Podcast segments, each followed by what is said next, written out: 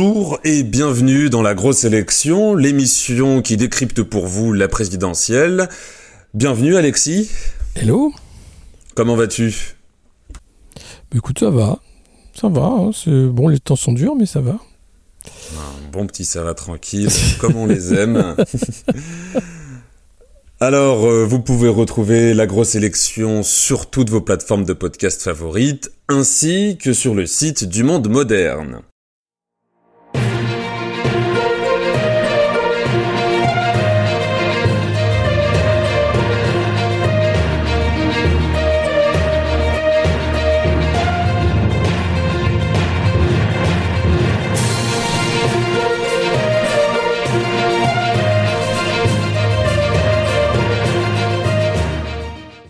Alors Alexis, euh, pour aujourd'hui, j'ai, on va parler de petits candidats.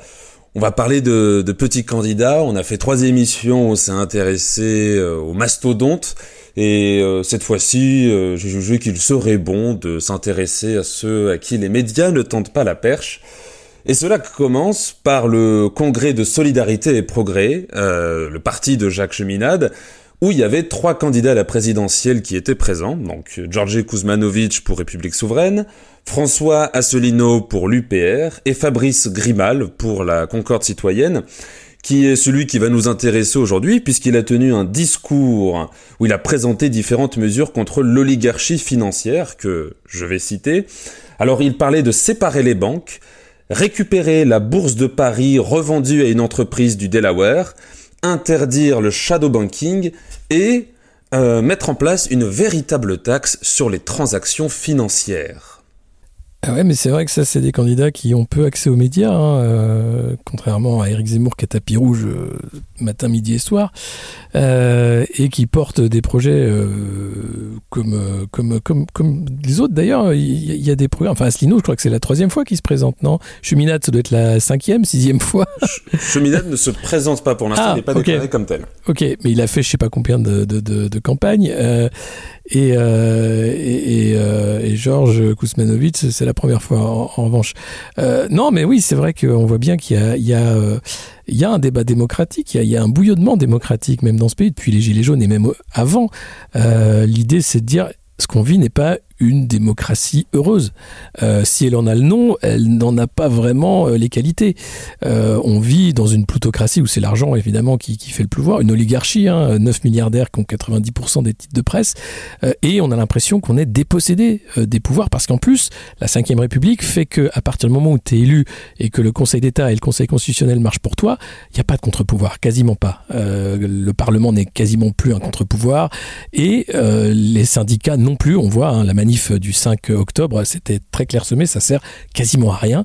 Euh, donc quand on est citoyen conscient, quand on a envie de, faire entendre sa parole au-delà de mettre euh, une marque de lessive dans, une boîte euh, tous les cinq ans en disant tiens je vote pour cette lessive là parce que bah, la télé m'a dit qu'il fallait que je vote pour cette lessive là c'est pas ça la démocratie bordel et donc c'est bien que c'est ce qu'on ce qu'on fait au monde moderne d'ailleurs j'espère pouvoir inviter tous ces candidats euh, euh, isolés euh, euh, en interview parce que je pense que c'est ce qu'on doit faire montrer qu'il y a un débat démocratique qui est loin des chaînes d'infos en continu et que des gens portent des idées depuis les gilets jaunes hein. il y a des, conventions citoyennes qui se sont organisées, il y a plein d'initiatives citoyennes qui s'organisent et elles sont totalement ignorées parce qu'on veut nous faire croire que la démocratie, c'est ce que les oligarques veulent bien vous vendre comme marque de lessive. Bah non, c'est autre chose. Puis, euh, pour rebondir sur ce que tu viens de dire, il, est vrai que malheureusement, et d'ailleurs on y reviendra dans l'instant pâturage, vu que je, je, souhaite pousser un coup de gueule lorsqu'on y sera à nos auditeurs, c'est malheureusement dramatique parce que mine de rien, Solidarité et Progrès est un parti politique qui a autant le mérite d'exister que tous les autres partis politiques français. On avait dedans trois candidats à la présidentielle et la, couverture médiatique qu'on a eue à cet instant, elle est proche du néant. Bah oui. Elle est, elle est littéralement proche du néant et c'est à se demander alors quel est l'intérêt de nous vendre euh, on va dire, les élections présidentielles comme une messe démocratique si toutes les personnes qui souhaitent prétendre à la magistrature suprême de ce pays ne, ne, ne peuvent pas ne peuvent pas avoir une couverture qui a, au moins le mérite. Alors même si on veut pas les montrer autant qu'une Marine Le Pen, qu'un Xavier Bertrand, etc., montrer que voilà, il y a des gens qui veulent se présenter à l'élection présidentielle. Alors peut-être qu'ils ne pourront pas parce que les 500 parrainages restent aujourd'hui une barrière assez conséquente. Mais montrer à ces gens, voilà, ils existent, vous pouvez aller les soutenir, vous pouvez aller en parler à vos maires, euh, à vos élus locaux. Alors, je dirais que c'est plus, c'est plus que les 500 parrainages, la barrière. Euh, je pense que les gens n'ont pas conscience qu'une élection présidentielle, c'est cramer en quelques mois des dizaines de millions d'euros. C'est l'argent, la barrière. 17 millions, je crois, la barrière, euh, ou 15 millions. Le, plafond, mais après, si t'es Big Malion, tu peux t'arranger. Euh, mais en gros, c'est une affaire de gros sous. Tu peux pas être candidat sans beaucoup d'argent. Et, le problème est là, c'est-à-dire que tu as, as, plusieurs plafonds de verre. Parce que sans argent, tu peux pas faire une vraie campagne, tu peux pas aller chercher les signatures, tu peux pas. Enfin, ça, coûte beaucoup d'argent une campagne présidentielle. Et il est, là, en fait, le ticket d'entrée euh, de dire on peut pas être un candidat comme ça, ça, ça peut pas marcher. Il faut d'abord faire des tours de. Macron, il réussit parce qu'il va d'abord chercher la thune avec tous ses copains banquiers. C'est comme ça qu'il peut faire campagne. Il, s'en fout du, programme, du programme, du parti. Enfin, tout ça, c'est périphérique. Ce qu'il faut, c'est l'argent. C'est ça la machine. C'est ça qui fait gagner. Et donc, euh, les 500 signatures, c'est accessoire. À partir du moment où tu as la thune, tu les as, les 500 signatures. Donc, euh, vraiment, c'est.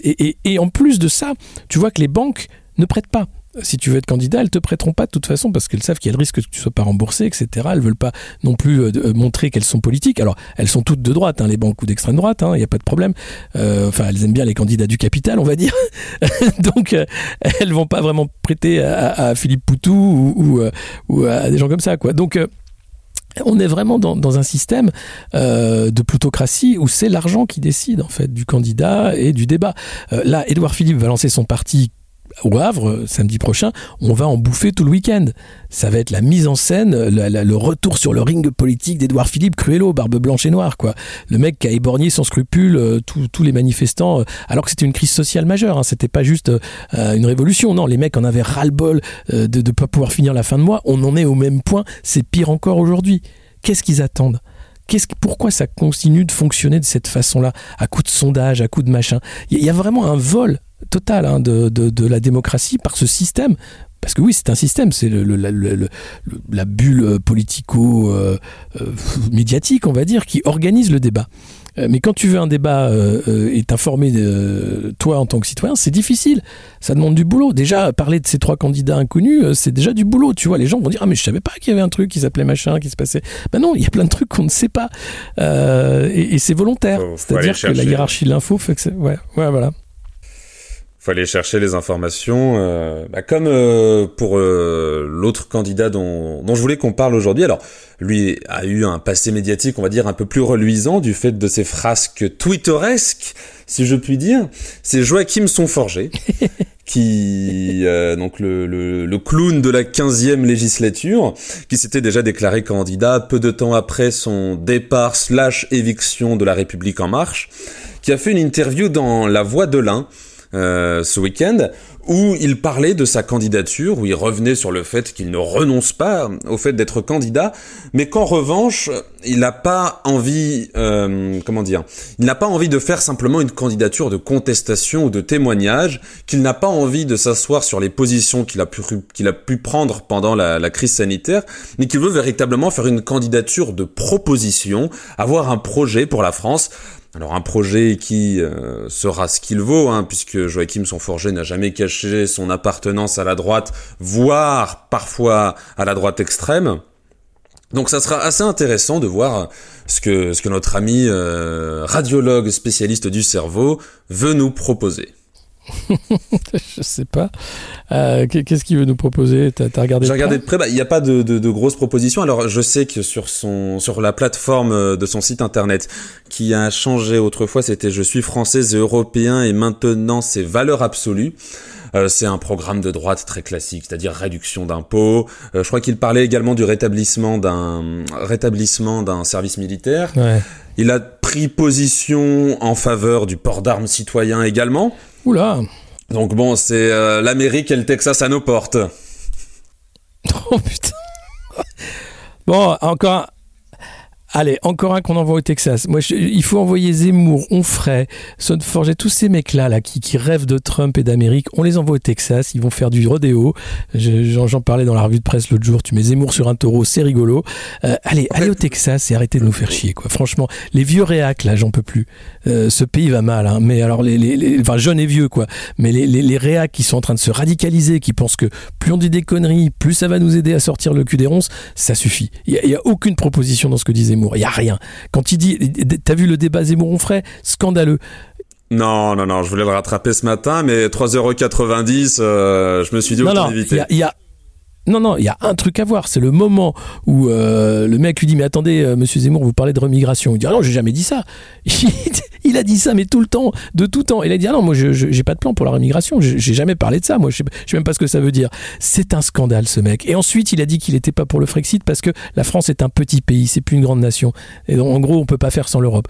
C'est une fraude totale. Je veux dire, tu fais pas pire fraude que Zemmour. C'est le candidat de l'oligarchie absolue. C'est Macron en plus violent, en plus raciste, en plus xénophobe plus ce que tu veux, tu vois. C'est, Macron, les lois sociales en moins, enfin les lois sociales, le côté LGBT en moins, quoi. Donc voilà, c'est tout. C'est, tout. C'est tout.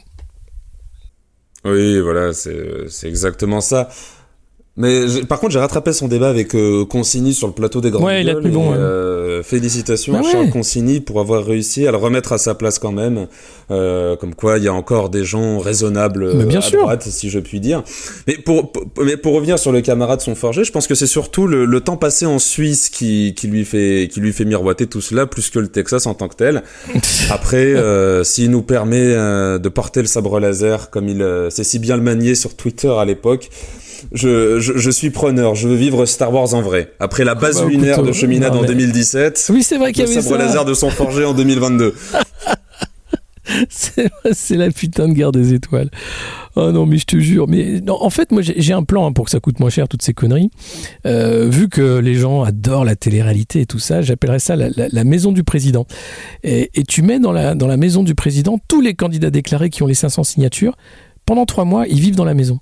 Et chaque semaine, tu leur demandes de plancher, euh, euh, de sortir leur programme sur un thème. Et à la fin, tu votes. Alors pour, euh, pour Emmanuel Macron, taper 1, pour Valérie Pécresse, taper 2, pour machin, et tu les vires un par un. Et ça coûterait beaucoup moins cher que tous ces millions dépensés dans des campagnes. quoi. Et, et voilà, et tu regardes à la télé, et tu dis à la fin, il en reste qu'un, et c'est fini. Et là, t'as plus, plus d'abstention, tout le monde regarde, tu vois plutôt que Poulain 2012, on dit Poulain 2022 pour une révision du, mode de scrutin à l'élection présidentielle. Un vote, un vote par SMS pour lutter contre l'abstention. imagine, imagine les fraudes. C'est génial. La Presidential Academy. C'est ça. Le, non, c'était quoi la maison, la maison des secrets Secret Story. Secret Story. Secret Story. Comment a-t-il financé sa campagne avec de l'argent libyen? Oh, un de ses candidats a un lourd secret à cacher à la justice. Sauras-tu le trouver? Où est passé l'argent d'Emmanuel Macron quand il était banquier d'affaires? Ah non, mais sérieux quoi. Alors ce week-end s'est tenu, on va en parler puisque ça fait partie de la grosse élection, même si euh, le candidat de, de ce groupe n'y était pas, s'est tenu le congrès de la majorité présidentielle, oui. où euh, bah, on a assisté à un en même temps macroniste euh, digne euh, euh, digne bah, du, du, président tout simplement. C'est-à-dire que d'un côté on avait euh, la mère Chiappa qui nous parlait de bienveillance, de faire campagne euh, avec bienveillance, parce que c'était le mot d'ordre du parti en 2017. Pourquoi changer une, une, équipe qui gagne Et en même temps, alors j'oubliais son nom, peut-être que tu l'as, celui qui est inculpé dans des histoires de pédophilie, Borello, non, c'est, je crois que c'est comme ça qu'il s'appelle, Jean-Marc Borello. Ouais, Jean-Marc, Jean-Marc Borello. Alors c'est pas, Jean-Marc Borello, lui, il aimait bien tripoter ces jeunes stagiaires, hein, qui n'étaient pas forcément majeurs, mais je crois que s'ils étaient quand même majeurs, mais néanmoins ça reste un gros port. Euh, il n'y a jamais eu de procès. Il a aussi un scandale euh, d'immobilier, puisqu'il s'est enrichi euh, dans l'immobilier de manière euh, tout à fait éhontée, avec son business social. Hein. Lui, c'est l'économie sociale et solidaire, hein, son truc. Euh, mais surtout pour lui, hein. il, il, a fait un parc immobilier grâce à son business incroyable, et c'est un des piliers de la Macronie, Borello. Il a parlé de virus en disant que les Français étaient malades, de, voter, de, de, penser que Zemmour, machin, nanana. il n'a jamais été inquiété, évidemment, c'est normal, c'est un pilier de la Macronie. C'est le numéro 2 du parti, je crois. Ouais, je crois que c'est un truc du genre. Euh, c'est un ancien du PS, euh, rocardien, machin, tout, tout bien, sous, bien sous tout rapport. Évidemment, euh, on n'a pas encore trouvé de, de, compte en Suisse à ce monsieur, puisqu'il a investi dans la pierre à Paris. Donc, bon, ça suffit hein, pour se faire des fouilles en or. et voilà, et c'est des gens qui continuent à faire leur petit cirque. Enfin, c'est merveilleux. Hein. moi, je trouve ça formidable. alors après, il y avait, ils étaient 4000. Hein. ils ont eu du mal. Hein. il y a eu des cars qui sont venus de la France entière et tout pour remplir. Je pense que c'est ce qui reste de militants à la République en marche. Hein. Oui, 4000. Ils sont 4000. De toute façon, ça, te, ça, me paraît, ça me paraît ça a toujours été un parti fantôme. Que comme c'est une adhésion où on clique, euh, on peut très bien y adhérer pour se dire j'ai envie d'avoir la newsletter et connaître l'actualité d'un parti que je déteste, ou même pour se moquer euh, en cas de scrutin interne, etc., sans jamais réellement s'investir euh, à cœur ouvert dans le parti. Et en même temps, comme quoi, et en même temps, derrière sur le terrain, il n'y a pas grand monde. C'est-à-dire que ce qui vit encore, j'ai l'impression, ce sont les jeunes avec Macron. Ouais. Il y en a, mais parce que c'est voilà, c'est une bande de potes euh, qui se sont connus et aujourd'hui c'est plus prétexte à, à s'enquiler quelques bières pendant qu'on colle des affiches euh, en faisant référence à un organisme qui n'est même pas fichu de payer ses impôts en France, rappelons-le. Mais donc ce congrès de la majorité était une occasion pour euh, Emmanuel Macron de rappeler ses troupes, de montrer que finalement les règles de la démocratie on s'en fiche, la bienveillance on s'en fiche. Je rappelle que Thierry Breton était, présent à ce campus de la majorité alors qu'il est appelé à un devoir de neutralité du fait de son rôle de commissaire européen. C'est génial, hein. c'est quand même super. On a affaire quand même à un, mélange des genres perpétuel qui est, qui est quand même impressionnant. Hein. C'est et, et rappeler que DSK qui est cité lui dans les dans les Pandora Papers, le, c'est l'écurie qui a créé tous les jeunes marcheurs. Hein. À l'époque, il y avait Guérini, Stan Guérini était avec lui, Benjamin Griveaux, Ismaël Emélien. Enfin, ils viennent tous du, du ces gens-là. C'est des gens qui adorent l'argent, qui adorent le pouvoir. Le bien commun, c'est accessoire, disons. Oui, voilà, c'est ça. Euh... Et malheureusement, euh, pour l'instant, les, on va dire que c'est le seul qui séduit euh, par défaut, si je puis dire. Encore que c'est bien trop tôt pour juger, mais bon, ce congrès a eu le mérite d'exister, de nous rappeler que la Macronie, si jamais repart, va nous faire cracher le peu de sang qu'il nous reste, et cette fois-ci sans la bile qu'on a déjà déversée ces cinq dernières années. Eh ouais. Alors, dernière actualité dans ce journal de campagne, nous avons la certitude que si Éric Zemmour y va, Yacine Bellatar va également y aller. Putain, putain, mais et qu'est-ce qu'a fait ce pays pour mériter autant de fléaux quoi? Euh, Yacine Bellatar, il est ni drôle ni intelligent, il est rien quoi. C'est un mec qui est provocateur, qui est plutôt médiocre, euh, qui est assez manipulateur également. Euh, J'ai des dossiers et, et ce, ah, on veut les dossiers, on veut les dossiers. Non non non, mais euh, ce, ce, ce, mec c'est un scandale sur pattes encore une fois que, que, que bien sûr qui est mis en scène par Hanouna, mais euh, il a pris cher, hein, parce qu'avant il était quand même euh, beaucoup plus en odeur de sainteté, mais je crois qu'il a quand même dérapé un certain nombre de fois pour qu'on comprenne qu'il est inutile, au même titre que Zemmour. Et encore, je pense que Zemmour est plus cultivé, a davantage de choses à dire, même je suis pas du tout, tout d'accord avec euh, ce qu'il dit, mais il y, a quand même plus à prendre, je pense, dans la pensée même si elle est névrosée d'Éric Zemmour, que dans la pensée d'Ayacine Bellatar, qui est simplement un arriviste et, euh, euh, et, qui est là pour la lumière. Quoi. Donc euh, ce combat des titans, qu'on l'épargne à la France, s'il vous plaît. Merci. Pour, pour, pour, euh, pour, rendre à César ce qui appartient à César, Eric Zemmour a quand même mis une merveilleuse position latérale de sécurité à Yacine Bellatar sur le plateau de CNews il y a quelques années de cela. Et on peut remercier également encore une fois Emmanuel Macron pour avoir mis Bellatar sur orbite euh, pendant sa campagne et peu après son élection. Donc euh, encore un débris à ajouter, à ajouter à son bilan. Ouais, c'est ça. C'est merci, merci Macron, merci Monsieur Macron. C'est la bienveillance à, l'huile bouillante, quoi. C'est ça la Macronie. Passons désormais aux nouvelles des pâturages.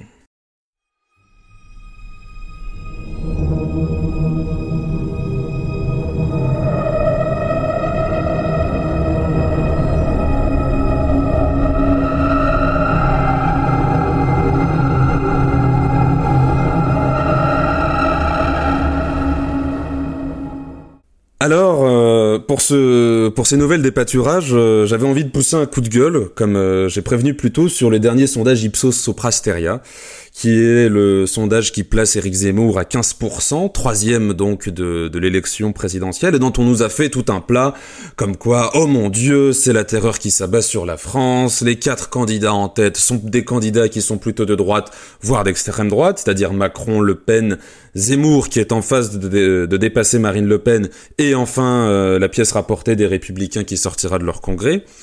Ce sondage s'arrête finalement aux candidats les plus médiatiques. Alors pour faire euh, pour faire genre, on nous a mis euh, du Jean Lassalle par exemple ou du Fabien Roussel pour nous montrer mais non regardez on a mis des petits candidats mais ce sont des petits candidats qui ont quand même une vie médiatique assez forte que ça soit par internet que ça soit parce qu'ils appartiennent à des partis désormais euh, centenaires et autres mais finalement ça montre aussi tout le, toute la parodie de démocratie parce que on nous fait tout un foin sur un candidat qui n'est pas déclaré pour l'instant, qui dit que sa réflexion a mûri, que pour l'instant il est décidé à 75%, mais qui n'est pas déclaré officiellement, qui n'a pas fait part de sa volonté d'être candidat à l'élection présidentielle de façon publique. Et à côté, nous avons des gens comme Mariko, comme Madame Toury, comme Georgi Kuzmanovic, comme Fabrice Grimal, comme Alexandre Langlois, qui eux sont déclarés officiellement candidats, et qui n'ont même pas voix à ces sondages, et qui pourraient leur donner déjà un semblant de, de médiatisation, de vie publique. Alors, chers auditeurs, ce que je vous demande, c'est d'envoyer ce podcast et de leur entendre ce cri ouvert du cœur que je leur fais, qui est de faire vivre la démocratie plus correctement, et de leur demander à ce que on puisse parler également de ces petits candidats qui ont en général des idées bien plus avancées que ceux qu'on nous médiatise aujourd'hui, qui nous parlent pas de remontada des salaires sans savoir comment s'y prendre, qui ne nous parlent pas de sécurité juridique euh, de sécurité juridique, de souveraineté juridique française sans nous expliquer comment on s'y prend sans sortir de la CEDH et de l'Union européenne, des gens qui ont des idées très claires, des gens qui ont des idées construites, chiffrées, qui travaillent sur ces programmes depuis plusieurs années et qui désormais méritent tout simplement d'avoir plus de voix au chapitre que des gens qui ne sont même pas encore candidats. Mmh. Bah oui, mais c'est ce que je te disais, c'est qu'il y, y, y a, le plafond de verre de l'argent, il y a le plafond de verre des signatures, et il y a un autre plafond de verre qui est celui de la médiatisation. Euh, accéder au plateau, euh, quand t'es pas pote de tous les patrons de presse comme Zemmour, c'est compliqué. Zemmour, il a qu'à passer un coup de fil, il les connaît tous. Il dit tiens, j'ai un petit... Euh, j'ai un petit point de vue à faire passer là, tiens, ce serait bien si on faisait une interview. Euh, il a un carnet d'adresses euh, dans les médias, c'était son métier, donc c'est très facile pour lui de, de, faire monter la sauce. Et en plus, il est adoré euh, par les oligarques, donc c'est très facile. Quand toi, tu as un programme qui déjà parle de, de, justice fiscale, de justice sociale, que t'es pas pote avec tout ce que compte de rédacteur en chef Saint-Germain, c'est très compliqué d'avoir une visibilité médiatique. Mais c'est comme dans l'art, quand tu vois tous les fils de, qui ont aucun talent, ou filles de, qui sont simplement propulsés là parce que c'est le népotisme hein, et, et, qui ont ensuite accès à tous les plateaux, etc., qui font des films parce que ça coûte cher de faire un film. Suzanne Lindon, on, pense à toi. On pense à toi, par exemple, que personne va voir. Voilà le problème, c'est qu'à un moment tu te dis non, c'est pas du talent, c'est juste de, c'est du vol, quoi. C'est une rente. C'est un pays de rentier, la France. Et à un moment, euh, euh, c'est un pays de rentier et d'héritiers. Bon, ça commence à se voir, quoi. Et, euh, et, et c'est et, comment tu veux euh, aller euh, contre ça Tu peux pas en fait. Faut faire avec. Donc faut être malin. Faut trouver des, stratégies de captation du, de, de, temps médiatique. Euh, et même ça, c'est difficile. Alors il y a les manifs tous les samedis, mais tu vois bien qu'ils s'ils décident de pas s'y intéresser, ils s'y intéressent pas. D'ailleurs. À ce sujet, le, le, rassemblement de la majorité à Avignon, ils n'étaient pas contents, hein, les En Marche, parce qu'ils ont dit on n'a pas eu la couverture média qu'on qu espérait ils ont été boudés par les chaînes d'infos, tu vois. Ils, attendaient à être quand même euh, retransmis H24. Hein. ça n'a pas été le cas. mais, ça, en même temps, ça vient du fait qu'aujourd'hui, euh, bah, qu'aujourd'hui la, Macronie n'intéresse plus. C'est pas la Macronie qui fait vendre. Alors, c'est peut-être le parti encore au pouvoir aujourd'hui, avec une majorité relative à l'Assemblée nationale, rappelons-le qu'ils n'ont toujours pas officialisé le nouveau nom du parti et majorité pré présidentielle fait quand même très peu marketing par rapport à ce que nous a habitué Emmanuel Macron aujourd'hui on a, euh, on a encore beaucoup, beaucoup de questions en suspens dessus. Et pour revenir sur ce que tu disais sur la médiatisation, c'est là où le CSA fait un très mauvais coup, parce que depuis qu'Éric Zemmour n'est plus sur CNews, on ne l'a jamais autant vu à la télévision. C'est terrible. Mais, oui, mais c'est... Et, et, alors, c'est ce qui est génial, c'est que depuis qu'il est plus sur CNews, CNews ne parle que de lui. Toutes les émissions, c'est pour commenter ce, ce qu'a fait Zemmour, qu'est-ce qu'il a mangé, qu'est-ce qu'il a dit? Donc c'est assez drôle. C'est un peu le... C'est un cadeau, quoi, d'une certaine façon. C'est là où on se demande euh, ouais, euh, qu'est-ce que le CSA euh, a, a, cherché derrière sa décision? qu'est-ce que le CSA a bien cherché derrière sa décision? Il faisait moins les offusqués quand on a revu le temps de parole dans les médias au fait du, du, la réforme de 2017 qui était du fait de, du nombre de sièges qu'a le parti dans, les, dans les assemblées nationales et au Sénat. Non, mais c'est, c'était, ça permet de pousser Zemmour à la candidature, ce qui est dans l'intérêt de, de beaucoup de gens. Je te propose qu'on passe désormais à la guerre des clans. Allez.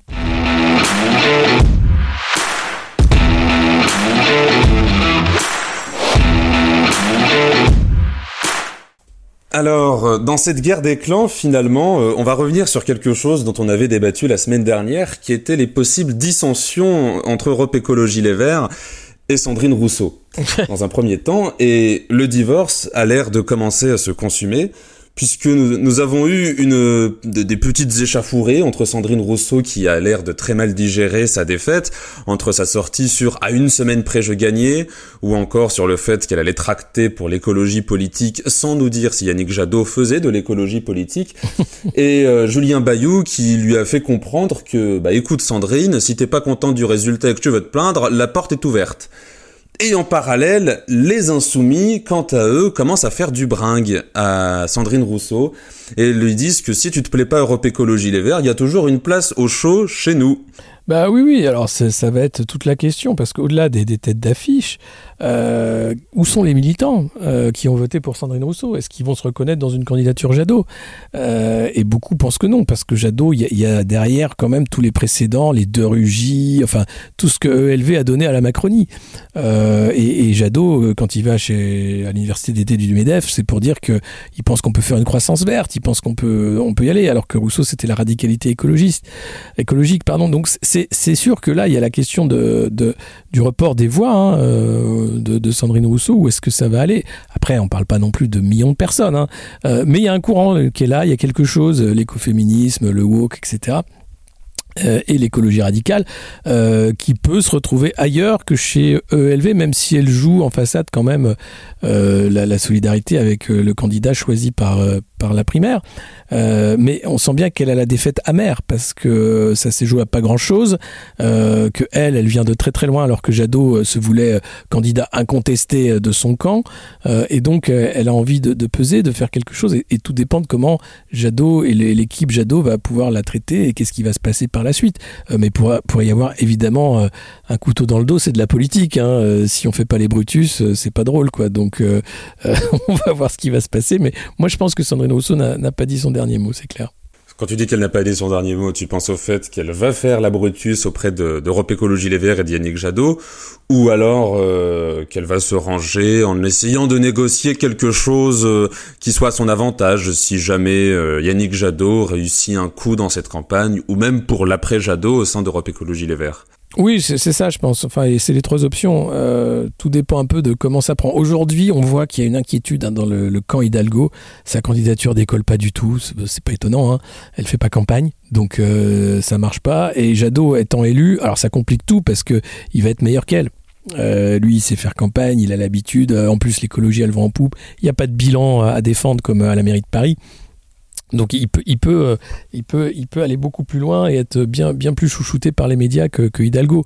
Euh, donc euh, là aussi, ça va jouer là. Enfin, Jadot, ça peut être un candidat qui rassemble à la fois des, des écolos élevés, à la fois des mecs du PS qui veulent surtout pas d'Hidalgo, c'est le cas de Stéphane Le Foll et de plein d'autres, à la fois des macronistes qui se disent Emmanuel Macron m'a menti, il a été nul sur l'écologie. Moi, quand même, je me dis allez, Jadot, je, je remets un coup, on sait jamais. et donc il peut, il peut rassembler plus euh, que, Hidalgo qui aujourd'hui rassemble peu. Quoi. En réalité, euh, elle, elle, elle, essaie de surfer sur les ruines du Parti socialiste, ça va pas très loin. Et elle a pris dans son équipe de campagne en plus que des valsistes. Le printemps républicain, il roule déjà pour Macron, donc ça va être compliqué. Bah, pour, pour, rebondir sur ce que tu dis sur l'unité, la guerre pour l'unité euh, a déjà commencé puisque Bayou euh, n'a pas tardé euh, après la victoire de Yannick Jadot à demander à ce que toutes les, les, figures de gauche se rassemblent derrière la personne de Yannick Jadot, oui. n'hésitant pas à égratiner certains candidats. Je pense à Jean-Luc Mélenchon ou à un, un Montebourg qui lui aussi désormais s'est placé à gauche, contrairement à ce qu'il disait en janvier. donc finalement, cette guerre pour l'unité a commencé à gauche. Alors oui, mais il faut, il faut voir que, que Olivier Faure du PS, lui, il, rejette toute alliance hein, entre les écolos et les socialos euh, en disant que le PS est la force motrice de la gauche. Donc, euh, en fait, la, petite chenille de l'union à gauche, c'est pas euh, unissons-nous autour de quelqu'un, c'est tous derrière quelqu'un. Et personne veut être derrière l'un ou l'autre. Donc, c'est pour ça que l'union de la gauche, c'est mort. quoi. C'est une rhétorique qui va nulle part. Tandis qu'à droite, c'est la désunion qui commence, notamment dans les, les groupes de jeunes puisque nous avons les jeunes républicains du 16e arrondissement de Paris qui se sont décidés à rejoindre Éric Zemmour, l'ont applaudi, l'ont félicité, et surtout les jeunes avec Nicolas Dupont-Aignan se sont également tournés vers la génération Z, y aurait-il finalement une, euh, un virage très droitier qui s'organise chez les jeunes des partis traditionnels de droite? Alors, euh, je t'en perds pour debout la France, mais euh, les, les, jeunes républicains, beaucoup font le ménage vers la génération Z. Les jeunes avec NDA ont acté la scission, c'est désormais officiel. Que se passe-t-il chez les jeunes droitards de France? Oh, Je pense qu'ils ils adorent Éric Zemmour. Je pense qu'ils se disent, allez, lui, il va nous emmener loin parce qu'il est, il va oser dire des trucs que les autres osent plus parce qu'ils sont, sont émoussés par le pouvoir. Il y a une excitation dans la, dans l'outrance hein, qui permet à Eric Zemmour de, lancer un truc. Euh, et de dire bon ben ça va plaire à la radicalité des jeunes donc tu peux dire allez on y va quoi on fonce euh, et c'est vrai que Dupont-Aignan là il lance sa campagne mais tout le monde se barre il est, je sais pas où il va aller là. C'est, c'est vraiment c'est histoire de dire que bon, il lance sa campagne quoi, mais euh, il va, ça va être compliqué. Va-t-il se rallier à Éric Zemmour tôt ou tard, comme a dit que le ferait Jean-Frédéric Poisson?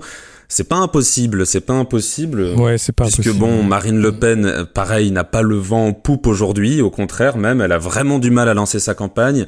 Euh, même euh, Bardella lui met des épines dans les pieds. La pauvre, elle a choisi le, pire cas possible pour reprendre la présidence du parti après elle. Et même dans la famille, finalement, euh, Jean-Marie Le Pen a déclaré lui-même que si Zemmour était mieux annoncé que sa fille, il n'hésiterait pas alors à voter pour le berbère du 93 plutôt que sa propre fille. C'est dire. Mais de toute façon, le divorce à droite se consume encore plus chez nos amis les républicains, puisque Xavier Bertrand ne veut pas se plier au Congrès et souhaite vraiment être le candidat naturel des républicains. Il se voit toujours comme étant le mieux placé pour gagner, chose que Anne-Sophie Lapix ne lui a pas manqué de rappeler qu'aujourd'hui, il n'était même pas au second tour. Et âge donc, il a donc jusqu'au 13 octobre pour se déclarer auprès des républicains, chose que pour l'instant, il n'a pas l'air de se décider à faire. Alors, est-ce que LR va partir divisé pour cette présidentielle? Bah, LR est complètement euh, divisé en fait. Et, euh, là, Zemmour aide euh, Emmanuel Macron à, finir le boulot. Il, a cassé la gauche, hein. il a déconstruit la gauche, ça c'est à la mode, hein, déconstruire. Et puis là, il est en train de déconstruire la droite grâce à Zemmour. le, problème de, de LR, c'est que c'est la suite de l'UMP qui a réuni dans un camp politique un parti de droite qui ont été toujours irréconciliables, hein, euh, bonapartistes, orléanistes, on va dire, avec en plus euh, l'idée que l'extrême droite, création de Mitterrand, enfin qu'a fait Mitterrand a permis de faire monter l'extrême droite à des fins stratégiques en disant à partir du moment où on a l'extrême droite, la droite pourra jamais être euh, une force hégémonique. Enfin, ça va être compliqué. Et là, Zemmour est en train de rassembler les camps en disant on va, on va faire simple. Hein. Euh, les centristes, vous allez avec Macron, et les autres, bah, vous venez avec moi, et ce qui reste, enfin pas avec Marine parce qu'elle est nulle, mais tous les gens qui pensent comme elle, un peu machin, on va faire un truc. Euh, et, c'est là où la, la, la, recombinaison va se faire, et où LR va exploser. À un moment, Eric Ciotti n'a plus rien à voir avec Christian Estrosi même s'ils font partie du même parti, et ça se voit, et ils se cachent même plus.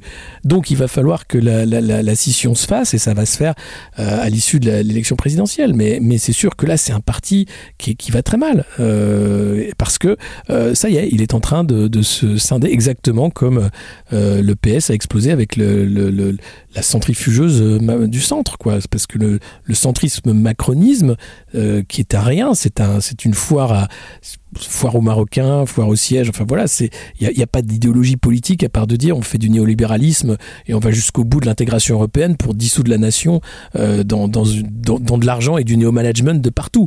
Euh, le ministre de la santé, enfin quand même, hein, Olivier Véran est en train de, virer euh, 3000 soignants parce qu'il plus hein, il a dit que le chiffre était sans doute sous-évalué parce qu'ils se font pas vacciner et de l'autre côté il veut que les CHU investissent dans les startups euh, le projet est clair c'est moins d'humains et plus de profit et plus de technologie de surveillance. Donc ça, c'est le projet centriste. euh, moins d'humains et plus de surveillance et plus de technologie, de, trucs qui servent à rien, quoi. Donc derrière, pour LR, ça va être compliqué de, de, rester un parti uni parce que je crois qu'il y aura les sirènes de Zemmour d'un côté, et puis les promesses de Macron qui va dire bon, l'heure est grave, faisons un gouvernement d'union nationale, si jamais il est élu, euh, et où il va rassembler euh, euh, tout ce qu'il y a de fond de cuve, de la droite et de la gauche pour faire un gouvernement de fond de cuve. Bah, ce que tu dis en fait me fait penser que Zemmour est en train de, réussir ce dont il parlait lui-même dans les médias il y a quelques années, peu après l'élection présidentielle d'Emmanuel Macron. Il disait que Marine Le Pen est un poids mort. Mm-hmm. Donc, il faut réussir à prendre la place de Marine Le Pen. Il disait que les Républicains étaient, un parti qui, comme tu l'as dit, est voué à se diviser. D'un côté, ceux qui vont rallier Emmanuel Macron, et de l'autre, la droite, on va dire, plus traditionnelle. Lui n'appelait pas à l'union des droites en tant que telle.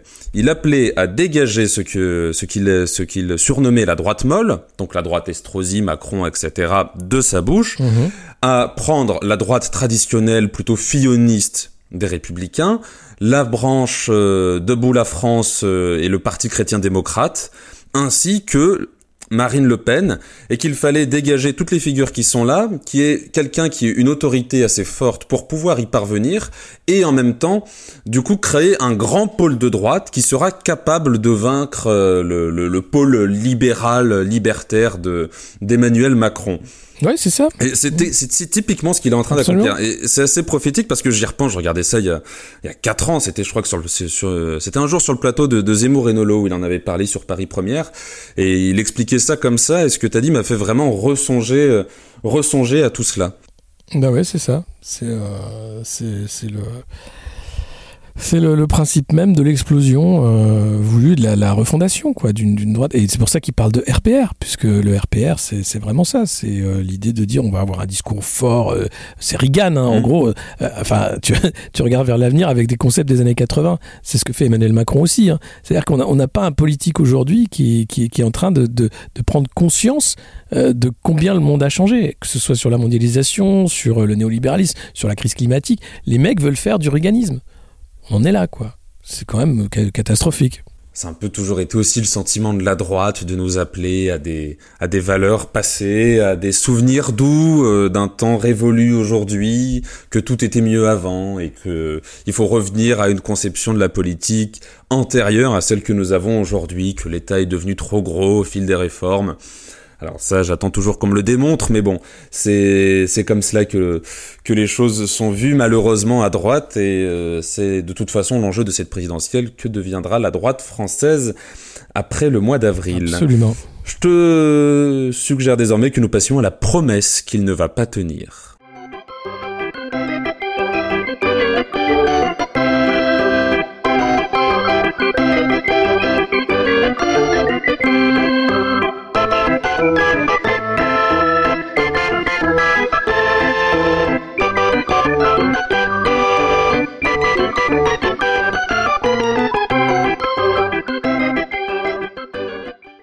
Alexis, de mon côté, j'ai trouvé deux personnes qui, qui ont fait des promesses qu'ils ne, ne vont pas tenir, qui sont un peu du même ordre. C'est pour cela que, que je les ai rassemblées. Est-ce que toi, de ton côté, tu as quelque chose qui t'a sauté aux oreilles? Non, il n'y a pas trop de promesses en ce moment. Enfin, j'ai pas entendu une promesse où je dis oh putain. Euh, ils sont pas trop dans la promesse. Il y a Xavier Bertrand qui veut une France du travail, mais bon, il promet du sang et de la sueur, donc bon, ça va, c'est pas, pas, pas non plus inatteignable. Euh, non, pas trop, pas trop. Moi, j'ai Marine Le Pen et Eric Ciotti. Ah. Euh, on va, on va, on va rester sur nos amis de droite. Alors, les deux, ils vont pas les tenir, mais c'est une raison qui, de toute façon, risque de très souvent revenir dans la grosse élection. Ciotti souhaite, lui, la fin du regroupement familial. Et Marine Le Pen nous a parlé de sa loi citoyenneté, identité et immigration qu'elle veut soumettre par référendum constitutionnel aux Français une fois élus. Donc, la loi C2I les problèmes en fait qui sont portés par les mesures euh, soutenues donc par Marine Le Pen et Eric Ciotti, c'est que la France fait partie d'une entité juridique non identifiée qui s'appelle l'Union européenne. Le droit de l'Union européenne a valeur juridique supérieure à nos lois nationales, voire à nos lois constitutionnelles, mais cela euh, est encore sujet à débat. Comment mettre fin au regroupement familial dans la loi, sachant que le Parlement européen, la Commission européenne et le Conseil européen ont édicté un texte européen pour parler du regroupement familial? Bah ouais, c'est bien une promesse bidon.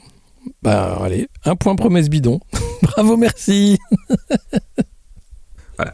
Ça, c'était pour le, le camarade Eric ah, Ciotti, tandis que Marine Le Pen, je vais pas faire le pédigré de sa loi, c'est-à-dire que c'est très bien de le mettre dans la Constitution, mais bah c'est pareil, l'Union Européenne va nous taper sur les doigts comme elle est en train de taper sur les doigts sur Viktor Orban en Hongrie. Euh, la Pologne et la Hongrie, bien sûr. Et la Pologne, bien sûr, à travers euh, l'article 7 du traité. Non, mais c'est, c'est, en fait, c'est voilà, tu, tu, tu flattes l'atavisme. Enfin, c'est, c'est vraiment, c'est du, c'est, enfin, c'est du, c'est du spectacle de guignol, quoi. On n'a on a pas affaire à de la politique. Euh, ce qu'on disait en intro, hein, vraiment, c'est, euh, on a affaire là à des battleurs de foire euh, qui sortent des concepts comme ça sans réfléchir en réalité aux implications réelles d'une politique. Donc voilà, c'est bah, c'est du buzz, ça fait ça anime un peu les, discussions de comptoir pour ceux qui ont le pass sanitaire. Et sinon, les, les voilà, il y a, a, rien en fait. Pour moi, c'est un c'est un spectacle. Et on peut enchaîner directement, si tu le souhaites, sur le propos qu'il va regretter. Avant-dernière rubrique de cette émission du 6 octobre 2021. Alors, en propos qu'il va regretter, moi je pense à Emmanuel Macron. On n'en a pas beaucoup parlé depuis le début de l'émission de notre président de la République, qui nous a enchaîné deux sublimes en même temps, euh, coup sur coup.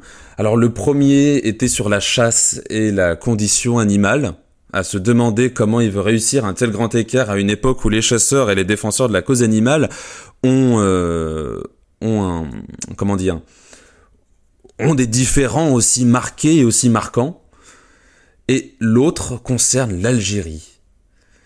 Comment Emmanuel Macron a-t-il pu s'embourbier à quelque temps de l'élection sur la question algérienne comme ça, à un moment où il essayait de dépassionner justement les, les tensions aussi... Non, mais, mais c'est l'effet Zemmour en fait, euh, c'est comme Zemmour lui permet d'être le plus à droite possible, le plus raciste possible, le plus xénophobe possible.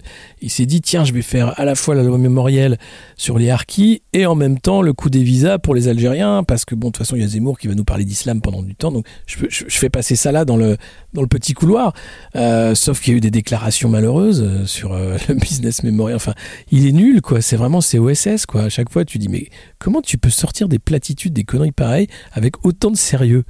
Et eh ben il le fait. Et, hop une crise diplomatique de plus. Et, c'est pas étonnant quoi. Il est, c'est pas étonnant il est mauvais.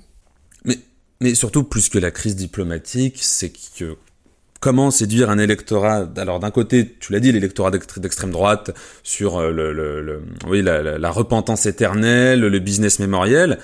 Et en même temps de l'autre côté euh, dire que la France a commis, euh, parce qu'il a réitéré, alors il n'a pas dit crime contre l'humanité cette fois, mais il a dit que les pieds noirs euh, auraient mieux fait de dégager plutôt de l'Algérie. C'est un entre-deux. Alors à côté, en plus, il y a cette histoire sur les harkis, la loi mémorielle sur les harkis, qui ne va pas lui faire que du bien auprès d'une certaine communauté algérienne en France, qui a encore un discours très virulent sur les sur les harkis. C'est il s'est embourbé et c'est d'ailleurs il a de la chance qu'on n'en parle pas tant que ça finalement et que Zemmour euh, accapare toute l'attention médiatique parce que cette déclaration et cette crise diplomatique qui vient de lancer, il suffirait juste qu'on en parle un peu plus pour que d'un coup ça en vienne à envenimer vraiment les, les relations entre toutes ces différentes communautés euh, qui habitent aujourd'hui en France. Mmh. C'est bah un très mauvais coup politique et il va, le, il va le payer cher. Il risque de le payer très cher pendant la campagne. Je sais pas, ce sera oublié d'ici là. Ça peut ressortir. En tout cas, euh, ça, hmm. moi de ce que j'ai pu prendre sur les poux euh, du, des, réseaux sociaux, ça sortit sur euh, la, la, repentance et le business mémoriel. Les gens n'ont pas oublié ce qu'il a pu dire sur le crime contre l'humanité déjà en 2016 à l'époque, ou désormais sur le, le, le fait que les pieds noirs auraient dû partir plutôt de l'Algérie. Je te propose qu'on finisse en légèreté avec la rubrique Il a changé. Tu as changé. Tu as changé.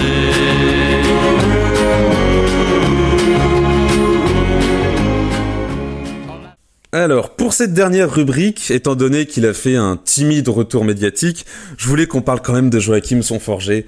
Qui, euh, en quoi est-ce que Joachim Sonforger a changé à ton avis? Euh, tu... J'en rigole intérieurement. Je sais pas, non, qu'est-ce qu'il a, il a dit C'est lui qui a dit qu'il avait Non, non, non, mais il veut faire une candidature sérieuse avec des propositions argumentées. Voilà. Non, mais ah, ouais. voilà. Écoute, pourquoi pas Pourquoi pas hein, J'ai envie de dire pourquoi pas. Euh, laissons-lui sa chance euh, après tout. Hein. Il, il, a, il a bu des coups avec Benalla quand Benalla voulait se présenter à la mairie Saint-Denis. Oh, euh, avec Laurent Alexandre aussi. Il a été de tous les mauvais plans à peu près depuis le début. Il a été député de la, République en marche, donc euh, oui, les bah, Après, en fait, quand je disais ça, je faisais référence au fait que après son, son fameux Noël passé à tirer à boulet rouge sur Esther Benbassa, où il a enchaîné après avec des vidéos sur les sur les réseaux sociaux où il faisait du sabre laser. Il s'est également euh, moqué très viruleusement de Stanislas Guérini, alors même qu'il était encore à la République en marche à ce moment-là quand il y a eu la, commission pour euh, demander euh, qu'est-ce qu'on fait de lui, il est apparu ensuite chez euh, Simon Coffin, je crois que c'était lui, le, fameux pseudo-journaliste, intervieweur avec une voix désagréable, qui a fait venir chez lui notamment, comment il s'appelle, l'auteur qui s'est suicidé, Gabriel Matzneff. Gabriel Matzneff. Non, Matzneff s'est pas suicidé. Hein. Matzneff, il coule des jours heureux dans le sud de l'Italie. Euh, euh, c'est Roland Jacquard, l'ami de Matzneff qui Ah oui, oui. J'avais j'avais le souvenir d'une histoire de, de, retrouver chez lui pendu ou je ne sais plus quoi. Mais enfin, il, voilà, il, il s'est affiché avec des amis de Matzneff dans une photo où les femmes avaient les yeux bandés, les seins croisés. Euh, une soirée tout à fait étrange qu'on trouve que dans certains milieux parisiens qui tournent à la poudreuse. euh, Qu'est-ce qu'il a pu faire ensuite? Il s'est fait bannir de, de Twitter après avoir changé son compte en Donald Trump. Enfin, voilà, c'est un type. Comment voulons prendre Comment est-ce qu'on veut prendre en fait une candidature de cet homme euh, au sérieux avec des propositions construites et argumentées quand on voit tout son passif à l'Assemblée nationale? Alors, il a eu ses moments de gloire, notamment avec les débats sur la PMA pour toutes et plus dernièrement sur la crise sanitaire, où là, pour le coup, il a démontré que sur certains sujets, il pouvait avoir des compétences, mais autrement, c'est très difficile. Alors, euh, soit il a mûri et il a pris du temps pour lui dans ces montagnes suisses, soit ça va être euh, un cheval de Troie pour euh, rajouter un peu plus de paillettes et de strass dans cette campagne. Oui, non, mais c'est rien. C'est-à-dire que c'est il fait parler de lui, quoi. C'est une de ses occupations, on va dire. Oui, mais bon, en espérant que... Moi, j'ai toujours bon espoir euh, pour l'Alliance Cheminade son forgé. Je veux cette base stellaire où on pourra faire du sabre laser en apesanteur sur la Lune.